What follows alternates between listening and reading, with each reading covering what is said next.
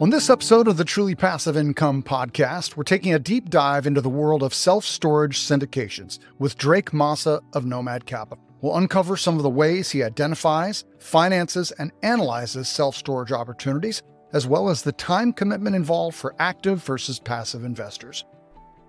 Welcome to the Truly Passive Income podcast. I'm Neil. And I'm Clint. Our guest today is the amazing Drake Massa from Nomad Capital. He's the acquisitions director. We keep changing your title, but you are the head of acquisitions at Nomad Capital, which, full disclosure, is mine and Clint's partner in self storage. Drake, why don't you give us a quick rundown of your background? Yeah, well, first of all, thanks for having me on the podcast. I'm excited to be here. I've listened to episodes in the past and they were useful and awesome. So I appreciate it for sure. You said it right. I lead acquisitions. My name's Drake Massa. I guess my title per se is Director of Acquisitions and Capital Markets for here at Nomad Capital. That's what I do for them. A simple term, what that means is, hey, I do everything to find these deals, to underwrite these deals, to, hey, is this deal going to make sense? Are we going to make money? Are we going to lose money?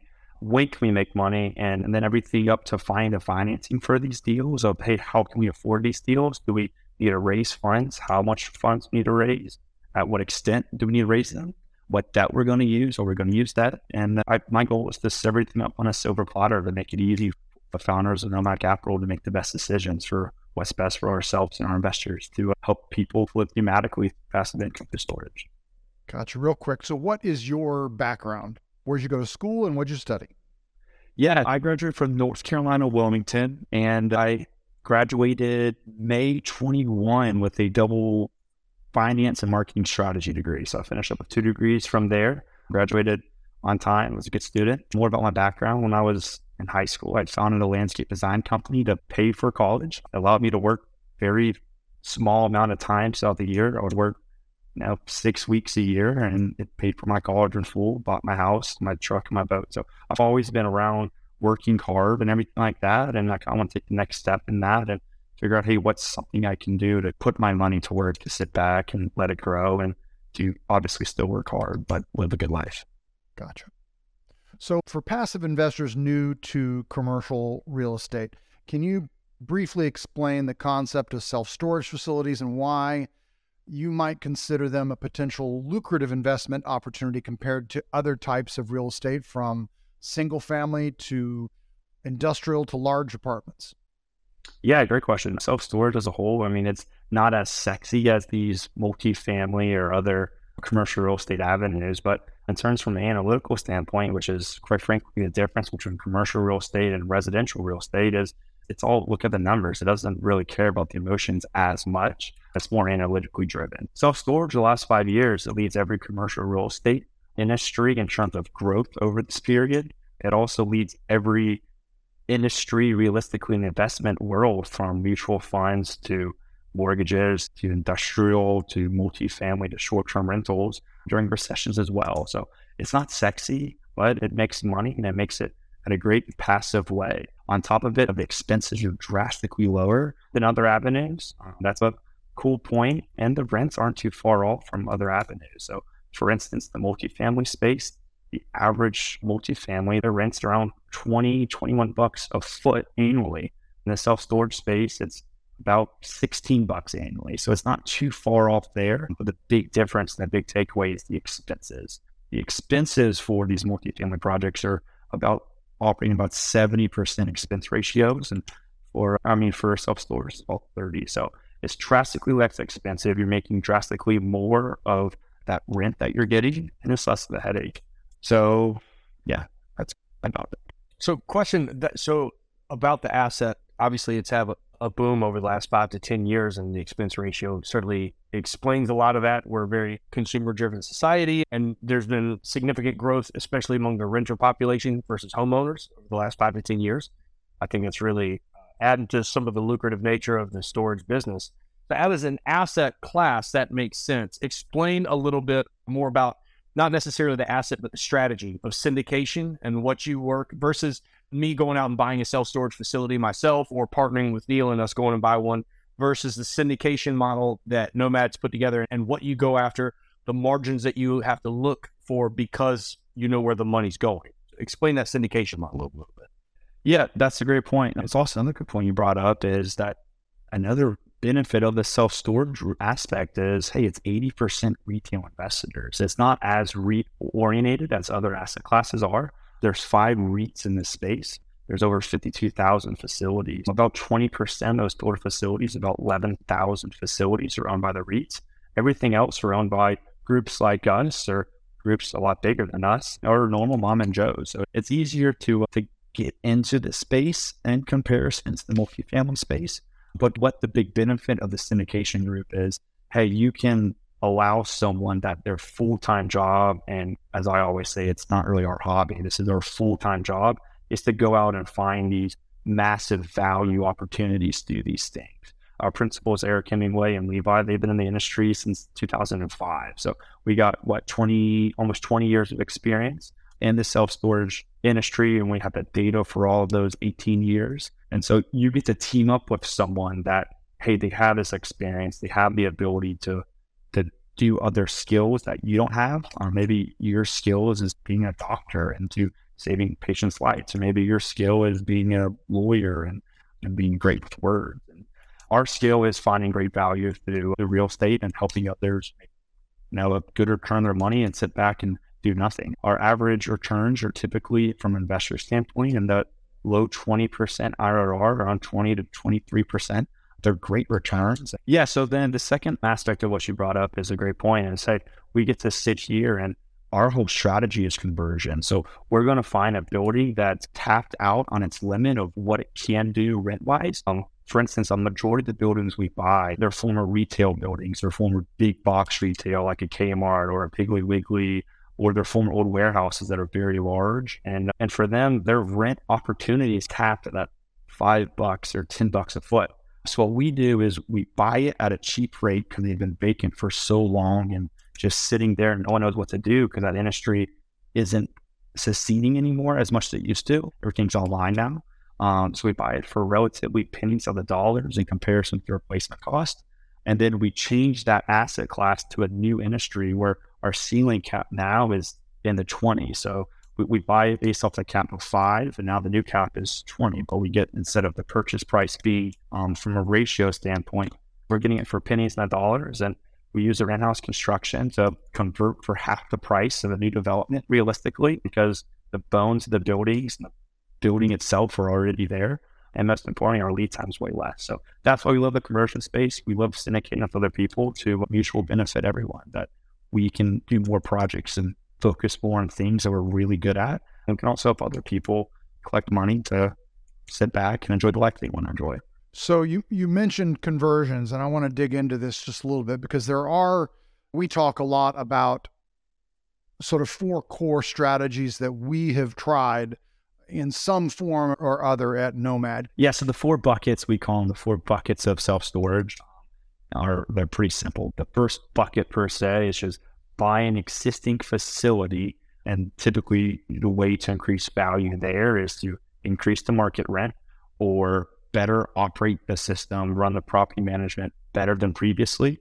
And what that typically means is, hey, tenants are past due or the market rates are behind or just rent squeeze, basically. That's all the rewards you'll see. And it's basically more off the purchase of that and then how you can change the bottom line through rent growth and cap with that. Next bucket we call bucket two would be, hey, the same principle, we're going to buy an existing facility, but now we're going to expand it. So what that means is we can either expand it by, if it's a place we can add a second floor, do that and go from there, or add a new building next door, or add more units that way, or just expand in a multitude of different ways. It's same thing. That one, you're going to get a little bit more of a risk tolerance just because now we're going to throw in some development play to this and there's going to be some more risk allocated with that. But it's still safe because you have an existing facility already. And that's awesome because you're buying an existing facility, it's doing well, and it's a little bit more expensive to buy than the next two assets we're going to talk about because they are already storage and it's already producing money, and we're just going to expand on it. The next bucket is where we stay in the most. It's the conversion space. We get to purchase these buildings and these properties for drastically less on average or all in, all in cost. Post construction is about 65 to 80 bucks a foot here. If we're buying a self storage as is, the purchase price is going to be about 150 to 225, depending on per foot, depending on what it is. And then if it's expansion opportunity, it's gonna be a little bit less, but still in that north of 150 range. And then if we're going to do a new development, which I'll talk about in a second, that's going to be around all in cost of 120 to 200, depending on land application. So the reason why we really like the conversion space is, hey, we're going to buy a building that's been vacant for years and retrofit and renovate it, um, be all in construction wise for half the price it'll take us to build new, and be all in opening in half the time it'll take us for the new development. So obviously there's more risk with this conversion in comparison to buying existing. It's a very calculated risk. And it's and the best thing is when we're buying these buildings that's been vacant, the as is value for these and the value we're buying them for is greater than what our purchase price is. And then after we finish construction wise, is drastically greater. I just ran a model not so long ago, and internally, our after we finish construction, we're loan to value for our current portfolio is sitting at like 58% after construction before we even rented. It's a drastic growth. And in comparison, if you're buying a property, it's going to be at a 70%. So it's we get to force value through our purchase through our construction. And then the final bucket is, is new development. So this is going to be the longest. This is going to be the m- most expensive from a construction standpoint. It's going to have the most risk allocated because it's going to take you 18 to 24 months to do. It's going to cost you, in our eyes, double the cost it costs us to do conversions. Our numbers a little different than the average Joe's because we do do construction, so we get to build differently. But also comes with some really big rewards too if done correctly and if you time it the right way. So those are the four buckets. All right. So the four buckets are buy an existing facility and maybe it's an operational turnaround, raising rents, whatever. The other one is buy an existing and expand it, make it bigger, add more value that way. The third one is converting a building from something else into storage. And then last, we've got ground up development. And would you say that there's sort of a risk reward profile that starts at on buy an existing, you've got the lowest risk, but also the lowest reward. Then you've got buy existing and expand. You're maybe at medium risk, medium reward. Then conversions, you're also at sort of medium risk, maybe a little higher reward. And then finally, ground up development, you're dealing with the highest risk, but the p- highest potential reward. Is that a fair assessment? Yeah, Neil, that's a great that's a great assessment. And also to that, I view the conversions and the new development. Hey, their reward is basically going to be about the same. And if anything, the conversions quote unquote reward could be even greater because of the aspect that hey, the barrier of entry is drastically lower if that makes sense. Our basis of what we own the building for would be cheaper than what we're developing for. So our reward gets that much potential more savings indirectly in terms of cost and obligation. So I do the rewards the same for uh, conversions and development. And then you, you hit it exactly right with the other two is the lower the risk, the lower the reward. And it's all about a calculated risk on what's on pay what's the lowest risk we can do to maximize the highest reward. And for us, we believe those are the conversions. Got it. So speaking about the conversions, it it brings to mind. This is probably a bad example, but somebody flipping a house. The idea with flipping a house is that you you fix it up and you make it really nice and then you sell it. And the reality is you usually don't make your money when you renovate it for cheap or you sell it for high. You make your money when you bought it at the right price. And that's the beauty of that asset class is that these buildings oftentimes have been sitting empty for years and sometimes decades so that you can buy them correctly. The difference in a flip versus the conversion strategy is that with a flip, you get paid once, right? You fix it up, you make it nice, you sell the property, and you're done with it. I like the fact that you're using multiple strategies to analyze and underwrite these properties. So if something comes across your desk, you may not even know which of those four bins it might fit into. And it certainly may not work for three of them, but it might work for the other, whether it's expansion or conversion or new development. And you can only control your cost on a new development as far as like the materials or the material cost. The really only thing you can control there is the cost of the land versus with the conversion, the replacement cost on the building is off, honestly, sometimes two to three times higher than the purchase price. So it's you're making your money there when you bought it correctly.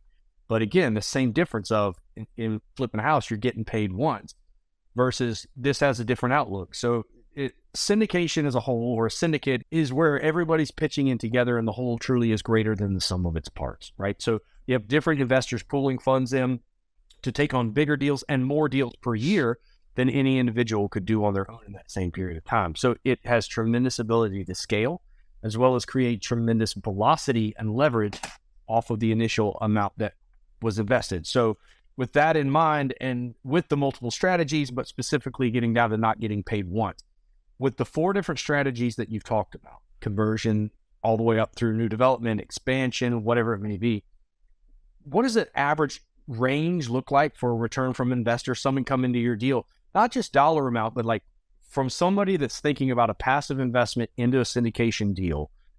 Give me a range of what kind of time frame are we talking about? What kind of return is it? Are you selling the deals and they're out? Are the long term holds? These are obviously very. You mentioned that they're recession resistant and inflation resistant assets. So we've talked sometimes about these type of assets that tend to have that stability are often golden geese.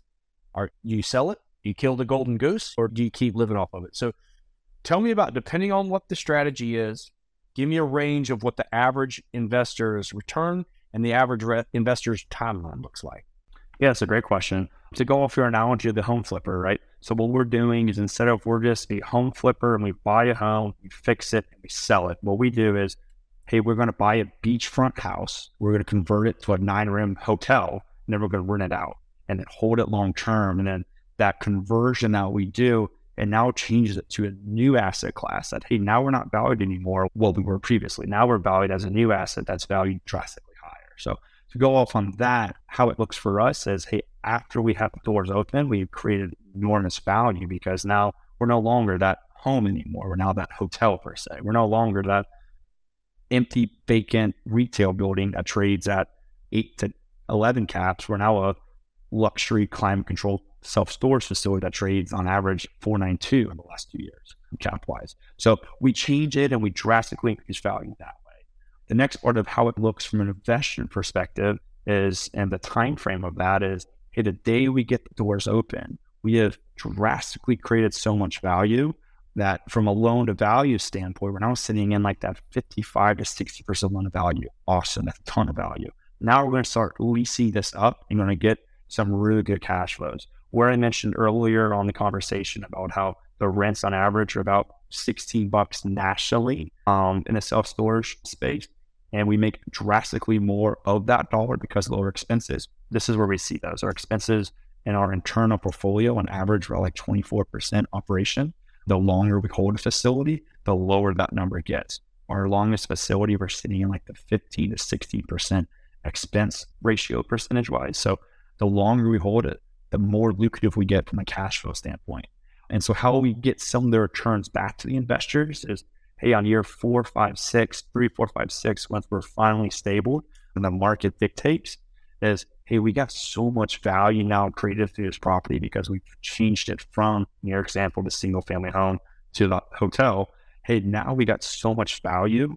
Our average deal at stabilizations at like 18 to 22% loan to value standpoint. There's enormous value. So what we like to do, and to your analogy of the golden geese, we don't want to sell this because it's printing cash like crazy from a cash flow standpoint. There's a ton of value that when if we need to sell or want to sell, there's a ton of value we're going to make, but why sell it? We can hold on to this and everyone wins and we master terms that are going to be better than the stock market or better than you actively investing and everyone wins. How our return outlook looks in a five year standpoint, we'll double your money in that in that time frame. And then over the 10 years, we'll quadruple it. So our normal deal and from a syndication standpoint looks like construction wise, we're going to have it open and around month eight to 10 depending on everything goes well. Um, then from there, we're going to be the definition of stable, um, according to our feasibility expert, is 12 straight months over 92% occupied. Um, our average deal is in that 12 straight months of um, 92% or greater occupancy is around month 24 to 30. That's our average deal that we do. So from there, on top of that, our break even point is around 40% occupied on average. So we, start collecting cash flows really early, 14 to 16 months after we start the deal. And then from there, around year four, five, or six, we choose to, hey, we don't want to sell this property, but we want to utilize some of this value we created, we can refinance and still keep our debt coverage our debt yields drastically higher per se in comparison to other groups because now we're sitting there with 80 20 value flipped the other way in comparison to normal. So if we were staying in those top two buckets of just buying existing, your value increase over the five years, you're going to be around like, hey, we could, our new loan to cost is now, our loan to value is 60% or 70%. We're at 20%. So we have huge value then. So we're going to refinance at a whatever rate we think is comfortable to not stress the deal too much because it is a golden goose, like you said, and let it keep on chugging and print off cash. And then around year 9, 10, 11, if we choose to sell, or if not, do it again and keep on going. So at that year five mark, year four or five with the refinance, that would be the return of everyone's initial capital plus another lump sum, or you just cash them out at that point? Yeah. So what we typically do, obviously, it depends on what type of deal it is. If it's a conversion deal, we have enough equity that we can return the full capital back 100% plus an additional profit, we can call it. And then we still, and all that comes to version refinance. So it's non taxable for our investors, which is awesome.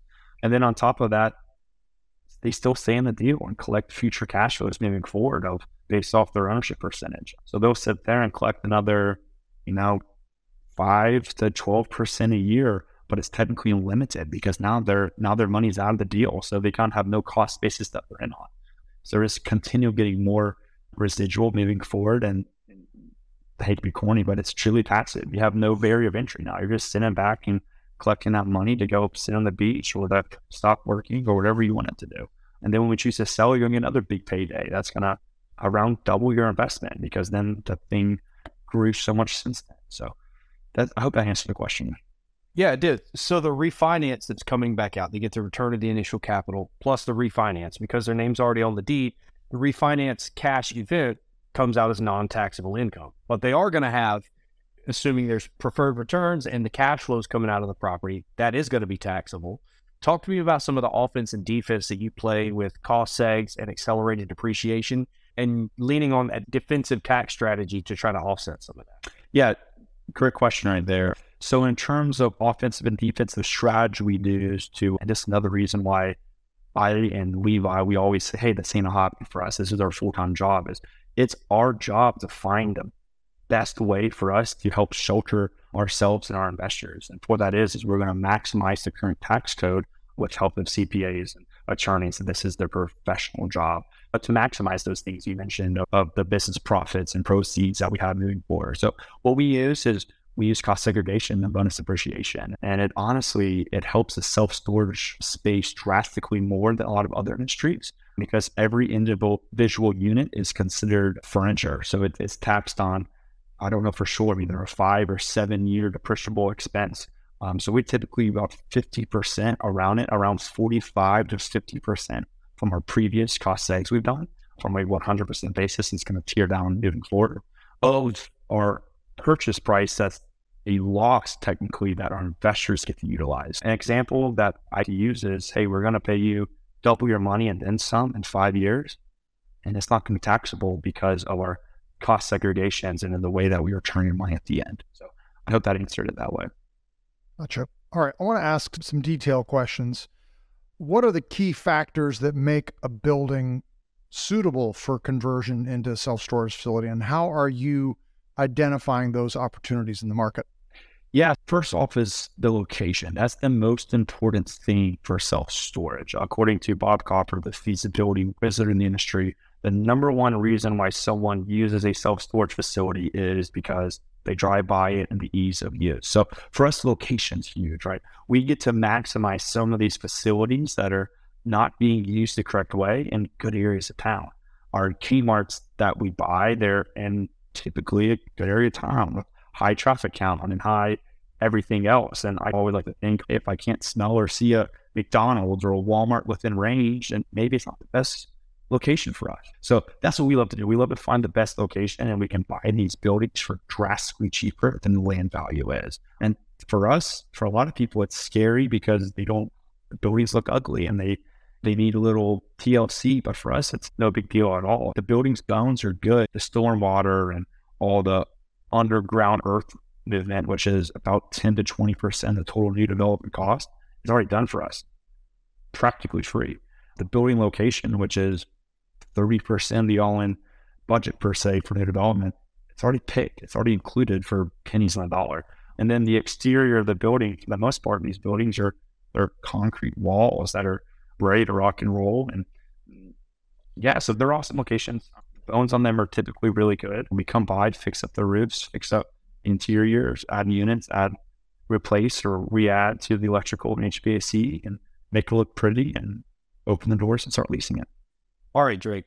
So you make this sound really easy and really, really cheap. So it's obvious that everybody should jump into this asset class right away. So talk to me a little bit about look, the podcast is called Truly Passive Income for a reason. There is nothing about what you're doing that is passive, certainly nothing that sounds easy, and honestly, it doesn't sound cheap either. So explain a little bit. I think you've given us a real good idea of what goes into that. I would love to hear how much it costs you to do some of that underwriting and how much time it takes you. It's obviously you spent a lot of years leading up to this level of expertise to get here. But from the standpoint of the truly passive investor, talk to us about that a little bit, what it looks like, and uh, the type of people that are investing in your deals. No, you're totally right. It is not easy and it is not passive for me.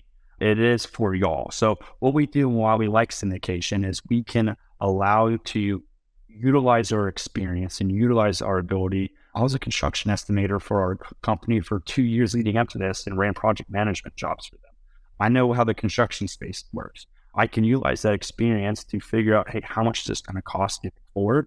And our helps to do it internally is even better because we've been builders for the last 25 years. The due diligence process isn't cheap. It doesn't sound as easy. My job is to make things sound easy or look easy for people to come in and to make passive money and sit back and do nothing. But it's nothing like that at all. So, I mean, I'm searching now 40 hours a week to find these buildings. They don't just pop up out of nowhere. And it's really hard to find these buildings and to negotiate these buildings. Now, I've learned how to become a really good negotiator through this process. Hey, a building that we recently locked under contract is 50% cheaper than what he was asking for. So, learning how to negotiate and be an effective negotiator and to figure out value and what needs that the sellers want and how we can help them get to those points. And that regards is difficult. Then during the once we're locked up moving forward to due diligence period, you got to put a decent money, potentially non-refundable. That after a certain period, if we choose it doesn't work out, we got to leave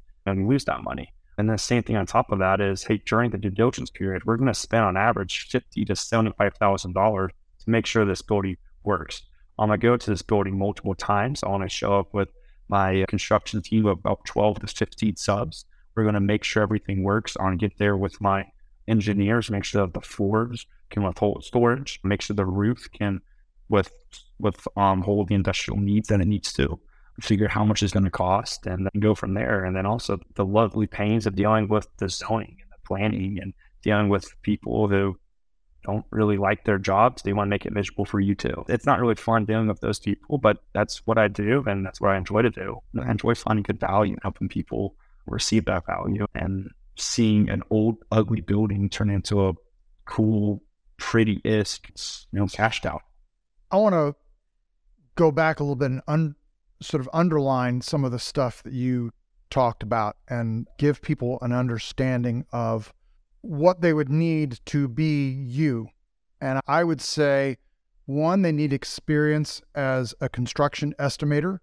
They need experience underwriting self storage and also have the past data of other storage facilities to back up those assumptions that you're making.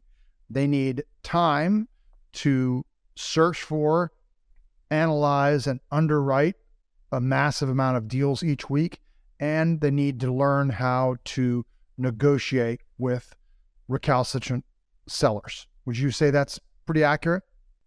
Yeah, it's very accurate. That's just a brief summary of what it entails. So yeah, I mean that's exactly right. It's spending the hours on end underwriting these deals, figuring out, hey, what's the demand and supply in this area for storage, right?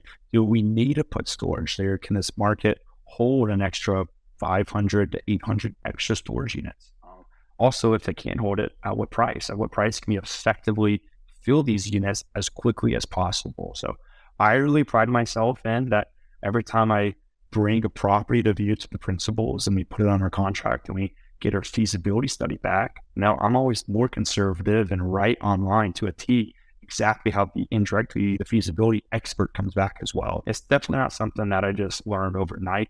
I've spent hours and hours and hours on end to craft this skill and it's my full-time job. It's what all I do is sit down and look for deals, find the deals and I can tell shortly now and explain it shortly now to make it seem like it's easy come, easy go. But that's because I have hundreds and hundreds of hours on end of looking at these deals to tell right away of like, okay, is this going to work? Is this not going to work? That's, I guess, in, in regards to that. I want to try and give people sort of a an understanding of maybe what the funnel looks like from the number of deals that you're just like glancing at on a weekly basis down to the ones that you're maybe doing a little bit deeper of a dive to the ones that are maybe becoming candidates to then negotiating to getting under contract, going through due diligence. Walk me through sort of what you would say those stages are, and then out the other end, what the timeline of okay, now we've now we've acquired it. Now, what does that timeline of getting it to operational look like? Yeah, that's a great question. I mean, I'm literally looking at hundreds of properties a week, if not a day. I got to the point where originally when I started this, I was underwriting a lot more of these properties in depth in my full model. That's about a five to six hour time period realistically. But now I can look pretty easily and get some pretty good understanding because I've done so many of these of, hey, what's going to work? What's worth me spending more time and what isn't worth it? So I would probably say on a good week, or we're looking at realistically about 100 deals of that 100, probably 5%, if that, maybe even less, I'm going to actually run a model on. Of the ones we run models on, I'd probably say 5%, if that, we I contact the seller and start negotiating. Of those, I'd probably say, again, about 10% of those that we actually start negotiating and actually are doing something about, we spend an offer on.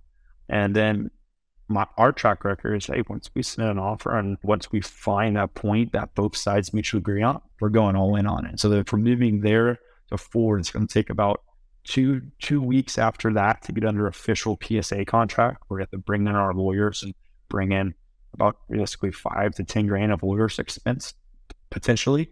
And then moving forward from there, we got about a list of 63 items on my due diligence list that I got to knock off that all in all over the course of the next 60 to 90 days during the examination period are going to knock up about $50,000, give or take. And moving from there, typical closing terms are going to be 60 to 90 due diligence days, and an additional 60 to 30 days after that will close. And then during that time period, we're going to have multiple site visits where we're going to bring our construction team to get a really good estimate. Um, we're going to take my initial estimate, which is just done through pictures and virtually and through my three years of experience and then we're going to be there in person and actually hone in. Okay, we need more work here, less work here, X, Y, Z. And then from there, we got to deal with all the planning and zoning. That's never typically too fun. A couple weeks, I'm getting the zoning letters, and everything along those lines. Our environmental studies are going to take about 15 to 21 days. So our feasibility studies are going to take about five to 10 days. Office surveys are going to take about two weeks to a month, realistically A handful of other surveys that need to be done, of other supply and demand analysis that needs to be done, figuring out how much we can charge for these units, figuring out how much is going to cost us insurance wise. I guess those are the hand of things that are done for the due diligence period. It's not really the full time job. It's very easy for things to slip through. I know our due diligence list is 63 items. I know another group that we inspire to be, Spartan Investment Group, they're at oh, 600 items, give or take. So, I mean, there's a ton of things that we got to do and investment wise in terms of due diligence search. And on top of it, I didn't talk about the capital market aspect of, hey, now we've got to deal with the lenders and deal with the banks. And hey, what's the climate to lending debt these days if we're not going to raise the funds internally by cash, which doesn't always happen. So if we got to use leverage, how are we going to use the leverage? At what cost are we going to use the leverage? And go from there. And just dealing with the bank, that's going to take out of three weeks to a month to get their term sheets And then on that, the appraisal and all of the underwriting they're going to do is going to be another week or two. The appraisal is another two weeks or so. And then their lawyers come in, the our lawyers, and all the fun that they have lawyer talk wise takes another month. Yeah, it's, it's a lot. It's a lot during the process. And for me and our team, we really enjoy it. It's something that we have fun doing, and, and it's awesome. I think at this point, people are probably why we invited you to come on and speak on the Truly Passive Income podcast, because that sounds unbelievably labor intensive. But the reality is this we have people coming here looking for truly passive investment strategies. And here's the cold hard truth there's no such thing as a free lunch. There is no investment strategy that by itself is truly passive without doing a little bit of work. Now, the beauty of this is investors can come in and saddle most of that burden on Drake, on Levi, on Eric, and on the rest of the team, the asset management team, to do that work for you. That's the whole idea. And so, if all of what you just described for the last 15, 20 minutes is required to have success in this strategy, what's required from the potential partners, the investors that are coming in as limited partners into the deal? And it's two things. Number one is capital, because every deal has to have a combination of capital, time, and experience. And the second thing is to review the documentation. By the time it gets in front of an investor, You've done the lion's share of the work. You've done the underwriting, the construction, consultation, the engineering, the phase one, the phase two, anything else that needed to be done. By the time it makes it through underwriting to an investor, their job is to look and see how much capital they have to invest, review the offer memorandum, review the legal, spend the amount of time, whether sometimes that might be 20, 30 minutes if they have a relationship with the operators. Sometimes it might be a few hours or a few days to talk to financial planners or whoever else may be involved. But it's an injection of time to underwrite the deal and the operators. After that, it's an injection of capital, and then sit back and look at the monthly updates or get your quarterly distribution. Everything that you're talking about has to be done for the deal to have success. The difference is it's lopsided to your side of the deal in terms of the amount of work being done. And from the investor standpoint, it's a minimum investment of time and then a capital injection. And that's the fuel that makes the whole thing run. That's exactly, you summarized that perfectly. So we're running long on time here, and I want to finish off by asking a question that we're trying to ask every one of our guests. This is not investing advice. I want to make this clear. Drake, you have $100,000 cash right now. It's April of 2023. Where are you putting your money? Yeah, that's a great question. I I'm actually at the point in my life right now. I don't have that. I have less than that, and I'm trying to scrape up every penny that I own, find a way to throw it into our next deal. And I'm not just saying it; I actually mean that the deal that we're currently in a contract in right now, it's my favorite deal. And I'm trying to find ways to be part of those capital investors to put money back in and to obviously sit back and reap the rewards of the hard work that I worked and the team that ourselves that we have do. So for me externally, that's what I would do. If I'm not that way, I would find ways myself to be more actively. I come from entrepreneurial background but that's a lot of work. I don't know if I want to do that. So that's where I'm sitting back and I'm trying to find every penny I can to put it work with operators that I know I can trust and I know that have the experience and the track record to, to allow me to sit back and to make about the same amount of money that I would actively, but way less work and way less time restricted and to, uh, to reap the benefits of the reward and to live the life that I want to live. I really enjoy the line work I do, but not to be restricted by working and having to come to an income and even if money won't be an option for me one day, I will still do what I do because I enjoy it. It won't be that I have to come to work. It'll be that I'm choosing to come that's for me a cool moment. And that's what I want to try to do passively. And that's why I really enjoy y'all's podcast is it talks about different ideas, how we can be truly passive and create that income to do such things.